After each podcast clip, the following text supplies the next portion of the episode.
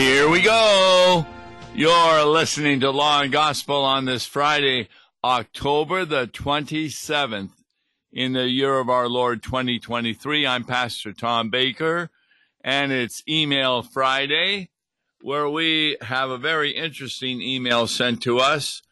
Beware of the reality benders. Now, when I first read the title of the email, I wasn't sure what they were talking about, but now I'm aware of it. When you live a life here in the United States, you have certain views of what reality is. And what's happening is they are bending reality from God's point of view to man's point of view. Just take a li- listen to those who disagree with God's morality on abortion, homosexuality, uh, self suicide, etc. And you can see that these are reality benders. They're moving away from God. Now, this happens on a very simple level. Uh, Milwaukee, Wisconsin, has experienced a huge spike in car thefts over the past two years.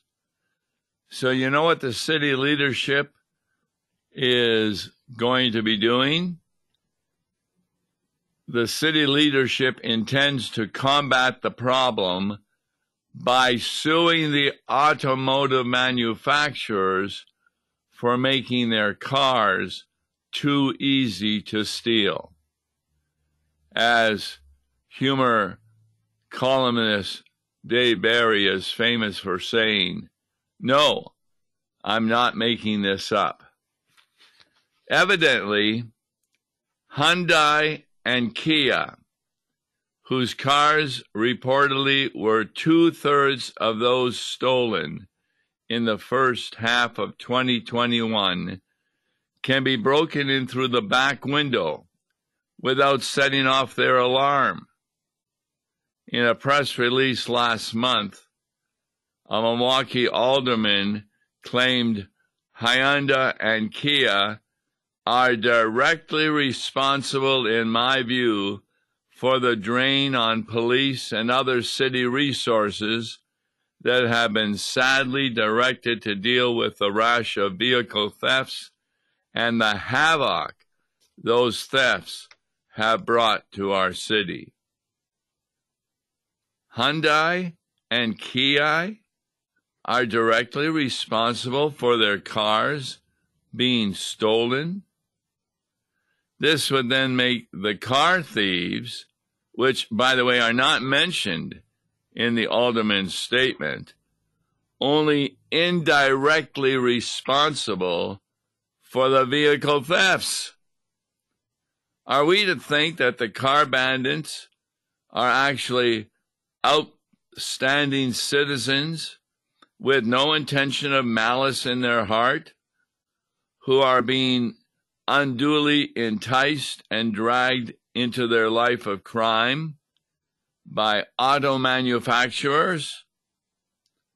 Welcome to an example of the reality bending and responsibility deflecting that plague our culture.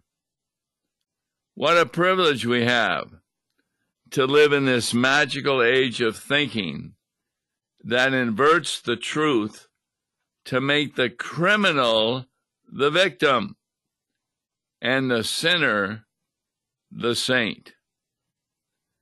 This kind of progressivism in America has become at its core the renunciation of personal responsibility and the denial of reality as seen from God's point of view. The bad news is since the definition of truth is that which responds to reality, and consequences always exist for living a lie. We're looking at a rough road now and a worse one in the future. warning confusion ahead. During a recent episode of Dr. Phil, conservative author and podcast host Matt Walsh debated two individuals who would identify as non binary on the topic of transgenderism. In other words, they did not want to say they were a man or a woman. When each refused to define the term woman, the following exchange occurred. Walsh asked, You stand here and say trans women are women. What is a woman? Answer Womanhood is something that I cannot define, the activist answered. Walsh said, But you use that word. So what did you mean when you said trans women are women? Answer, I do not define what a woman is because I do not define and identify myself as a woman. Woman is something that is an umbrella term. Walsh asks, that describes what? Answer, people who identify as a woman. Walsh, identify as what? A woman. What is that? Walsh pressed. And there was no answer. This exchange is confounding on the one hand, but all too common on the other. In fact, after the episode aired, those who disagreed with Walsh complained in social media that they have been experiencing a heightened level of anxiety to the point that we've had numerous nightmares and depression spirals over the last month. Why? Because women no longer know how to define themselves as a woman. Now, God knows how to define the difference between a man and a woman. A woman has the capability of having a baby. A man does not. Truth be told, these people who are getting really anxious over this are experiencing what a philosopher described long ago in the book, The Revenge of Conscience. He said, those who rationalize their sins find it to be so much work that they require other people to support them in it.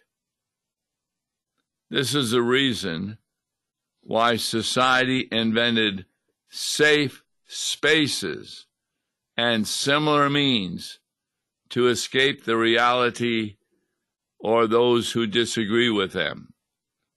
Just go to a number of universities and you will find that certain talk is forbidden, particularly from conservatives, because it upsets moderates in what is being said. We are at a point now where simple words and phrases are attempted to be cut out of society even down to software code to avoid short circuiting people. Writing in the Wall Street Journal, physicist and atheist Lawrence Krauss pokes fun at Google's language police, who are spearheading the removal in the tech world of words they deem as offensive such as black box and incredibly smartphone. Now, the black box, a plane crashes, and they can find out a lot from the two black boxes that are in most planes. The one reports what the pilots were saying because they have microphones attached to them. And the other black box reports what was happening with the plane's mechanisms. And so they can kind of figure out what caused the crash. Now, that crash was caused by many things, but they call them black boxes.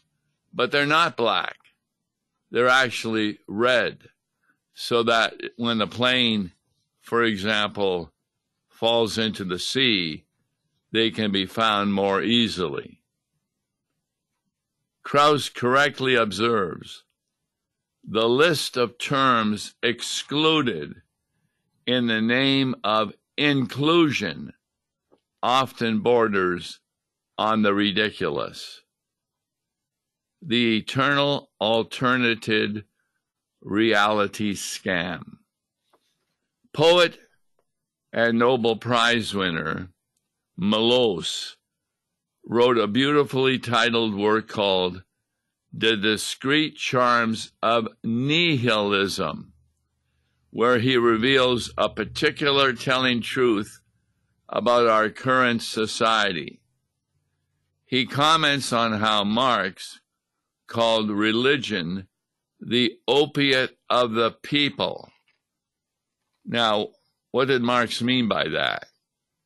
That there was no truth to any religion, but it made people feel good to believe there was a religion, and they would drink of it fully. Milosz writes, Now we are witnessing a transformation because of Marxism. A true opium of the people is a belief in nothingness after death. The huge solace of thinking that for all of our betrayals, our greed, our cowardice, our murders, we are not going to be judged. In fact, in some parts of the country, we're living with a current see no evil, prosecute no evil culture. And it's doing everything in its power to reinforce this alternative reality scam by not judging and punishing lawbreakers. There are many Walgreens stores in California that have closed down because the police are told if a robber steals less than a hundred dollars worth of merchandise, then you are not to arrest them. So people are just going into these Walgreens stores and just taking things off the shelf. In fact, the only Walgreens stores that are kind of left are those where the products are locked up in cases. You can see it, but then you have to get a salesperson to open the case if you want to purchase the item. This is what's happening with a lot of judges. They are hearing people who even have committed murder and they're letting them off. They're not sending them to jail. This is a perfect example of reality benders. People who see the reality but ignore it and bend it to suit their own wishes. So, if you step back for a moment and take it all in from a big picture perspective, it's a magnificently crafted plan of such deviance that it could only be orchestrated by one master maestro. Now, who's that? Well, he's the same one who told Eve when she hesitated in disobeying God, You surely will not die. Genesis 3, verse 4. Making the judgment of God the first doctrine to ever be denied in Scripture. But unlike the other reality disconnects, the consequence of this truth bending is eternal. And frighteningly, the vast majority of humanity has been suckered into it, swallowing it hook, line, and sinker. When I was younger, I have two brothers. I would do something wrong in the house. And when my parents asked me, why did that happen? I would always blame my brothers. Uh, for example, we were playing tag once, and my younger brother ran away from me not to get tagged, ran into the bedroom, and shut his bedroom door quickly so that when I came up to the bedroom door, it actually cracked the bedroom door. Now, my parents were gone at the time, but I don't know how it happened. Uh, within 10 minutes of my dad getting home, he discovered the crack in the door. He asked me, Tom, how did this happen? And I said, Oh, my brother slammed the door in my face. No. He had closed the door to protect himself from me, but I blamed him for the problem. That's what happens a lot of times. We blame someone else or something else. Oh, I wanted to be home in time for dinner, but there was no clock out on the baseball field where I was playing. Reason after reason. It's amazing to me uh, looking at the FBI files on YouTube how many times somebody murders their spouse and then gives a reason that their spouse was not being nice to them and they deserved to be put to death. That's a reality bender. In fact, C.S. Lewis describes the distinction between the wise and foolish person. He says, For the wise men of old, the cardinal problem of human life was how to conform the soul to objective reality. And the solution was wisdom from the Holy Spirit, self discipline, and virtue. But for the modern person, the cardinal problem is how to conform reality to my wishes. So that's why every religion in the world outside of Christianity has a view of God that is very close to what the person views about themselves. Therefore, nothing but disaster occurs when you choose your own view of God over the biblical view. It's a judgment, and the end result is spelled out by Solomon in the book of Proverbs, written thousands of years ago. I'm reading from Proverbs 1, beginning with verse 24. God is speaking. Because I called and you refused, I stretched out my hand and no one paid attention. And you neglected all my counsel and did not want my reproof. I will also laugh at your calamity. I will mock when your dread comes.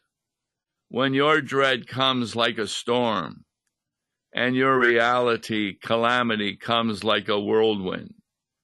When distress and anguish come upon you, then they will call on me, but I will not answer. They will seek me diligently, but they will not find me, because they hated knowledge and did not choose the fear of the Lord. That's really true. That's Proverbs 1 24 to 29. We don't fear the Lord, and therefore we don't listen to his will, to his commandments. We make up our own. And this is the way in which we become a reality bender. It's not just Milwaukee leadership being such reality disconnectors. A day after Governor Gavin Newsom toured a stretch of Union Pacific rail tracks in Los Angeles, littered with the remains of looted packages from the train. Progressive LA County District Attorney George Gascón blamed railroad operators for the problem and said the railroad doesn't do enough to ensure its trains are adequately locked and protected. Yet I've seen a number of short items on the internet where the robbery of train took place, where people would come in with guns and force the train people to open up the safe and then they would have people outside the train willing to take away the looted property.